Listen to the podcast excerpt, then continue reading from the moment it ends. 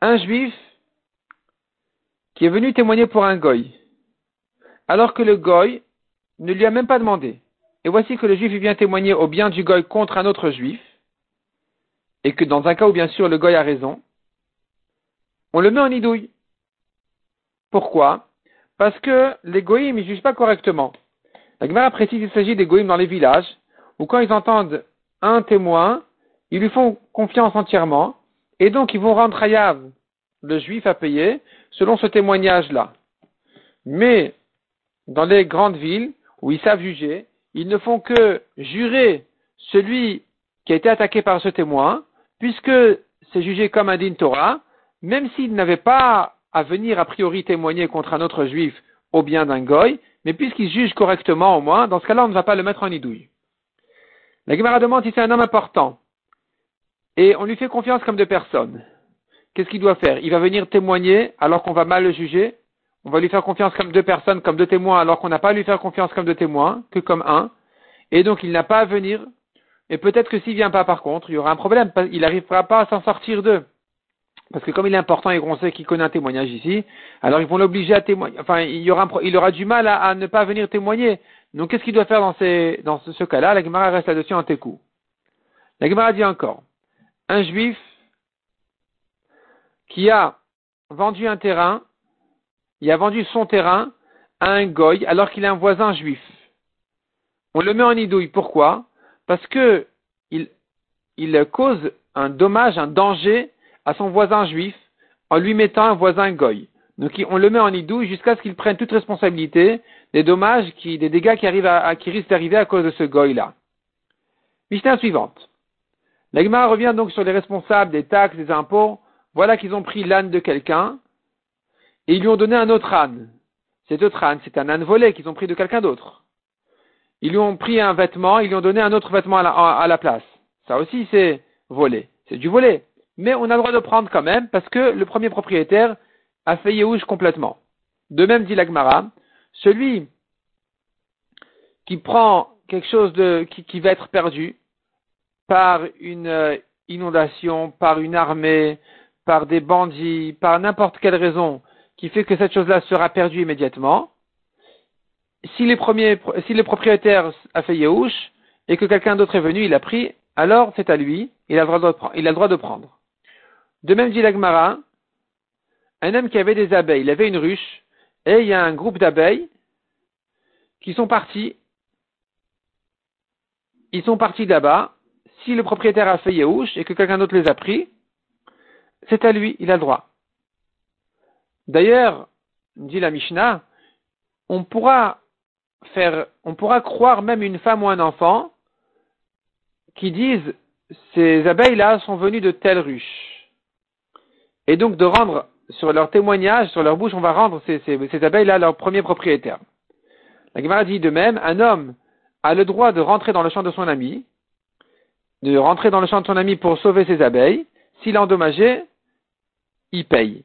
Mais, si ces abeilles se sont installées sur une branche et qu'il est obligé de couper la branche pour les récupérer, alors là-dessus nous avons une marloquette. Est-ce qu'il peut récupérer la, la... est-ce qu'il a le droit donc de, de couper la branche et de payer, ou non, il n'a pas le droit de couper la branche du tout.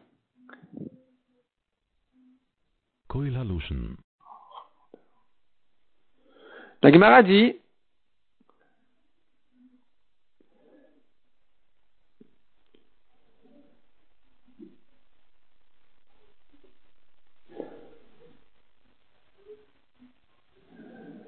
La Gemara donc ramène une, une braïta qui dit dans un cas où, quelqu'un a vu des, affaires perdues, qui vont s'abîmer rapidement, et il les a prises, il doit les rendre.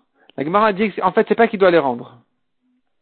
C'est-à-dire, selon une version dit la Gemara, il doit les rendre parce que le Yehush n'est pas suffisant pour que celui qui les a trouvés euh, les acquiert.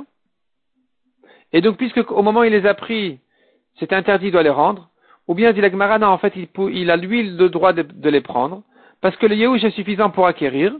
Simplement, ici, ce qu'on voulait dire, c'est que si c'est un chassid qui veut faire, qui veut quand même rendre au propriétaire, bien sûr, il rend propriétaire, il n'y a pas de problème. Enfin, il n'y a pas de problème évidemment, mais si c'est un chassid, alors il, ferait mieux de rendre quand même au, propriétaire.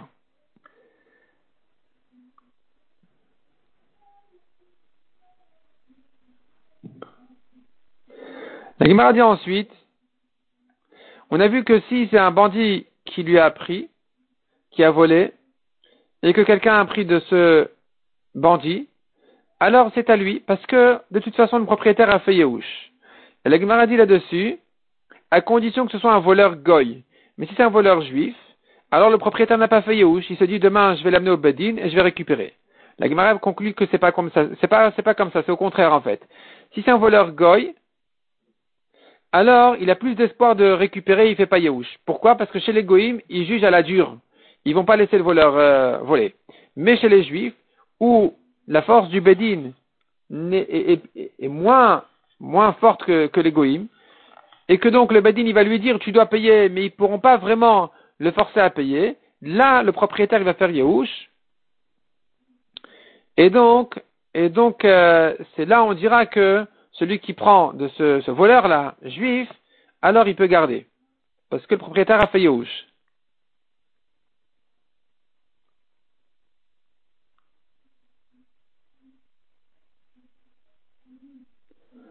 La Gemara ensuite ramène une Mishnah qui fait la distinction entre un gazlan et un ganav. Un gazlan, un voleur en public,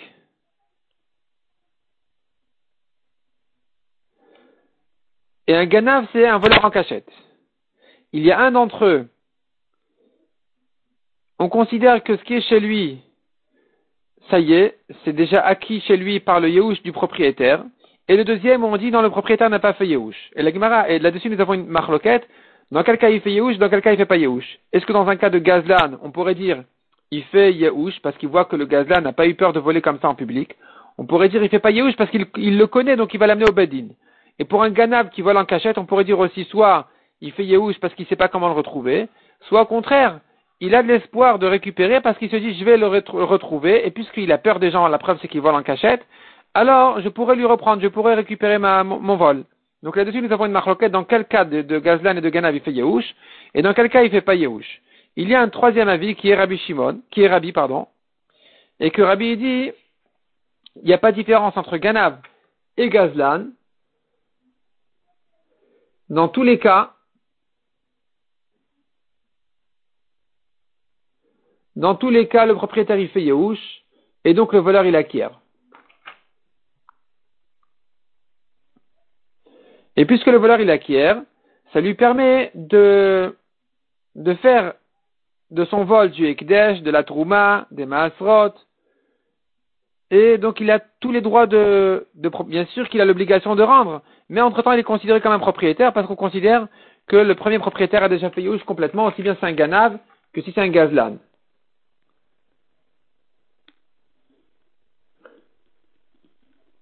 La Gemara un peu analyse et développe cette euh, marloquette là de, ces trois avis qu'on a vus entre Ganav, Gazlan et Rabbi exactement qu'est-ce qu'il veut dire, mais la Gemara conclut comme ce qu'on a dit. La Gemara ensuite revient au cas des abeilles. Dans le cas des abeilles, c'est considéré comme un kinyan des rabanan. C'est-à-dire que le fait que le propriétaire puisse récupérer ses abeilles, c'est que des rabanan. Et malgré tout, il faut savoir qu'il est fait Yehush pour les prendre. Si on ne sait pas, alors on suppose ou on craint qu'il n'a pas fait Yehush, on n'a pas le droit de les prendre, il faudrait euh, les lui rendre. Mais puisque c'est que des rabananes, alors c'est pour ça qu'on va croire même une femme ou un enfant qui disent, voilà c'est à lui, on a vu que c'est sorti d'ici. Donc si on voit le propriétaire courir et chercher ses abeilles, et voilà qu'il y a une femme ou un enfant qui disent, sincèrement, sans avoir une intention de témoignage ou quoi, on sait que c'est sorti, voilà, ces, abeilles, les abeilles d'ici sont sorties de, chez un tel, c'est à lui. Alors, on va leur croire, on va les croire, leur faire confiance. Pourquoi? Parce que c'est que de toute façon, euh, c'est que midera banane. Le kinyan n'est que midera banane. C'est-à-dire, on considère qu'il faut rendre ses abeilles à ce propriétaire que midera banane. Et là, on va croire une femme ou un enfant dans un cas où ils sont messiach les fitumo, c'est-à-dire qu'il vient témoigner sincèrement, sans intention euh, de témoignage.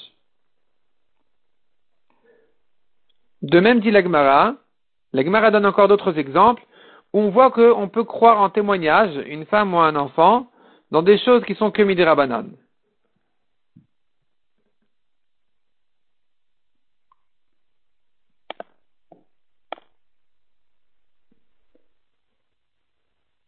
La Gemara ramène un tnaï bedin, c'est-à-dire que le bedin ont fixé une takana, qu'un homme puisse récupérer ses abeilles, même pris à couper la branche de son ami sur laquelle sont, se sont posées les abeilles pour ne pas les perdre, et il lui paye la branche.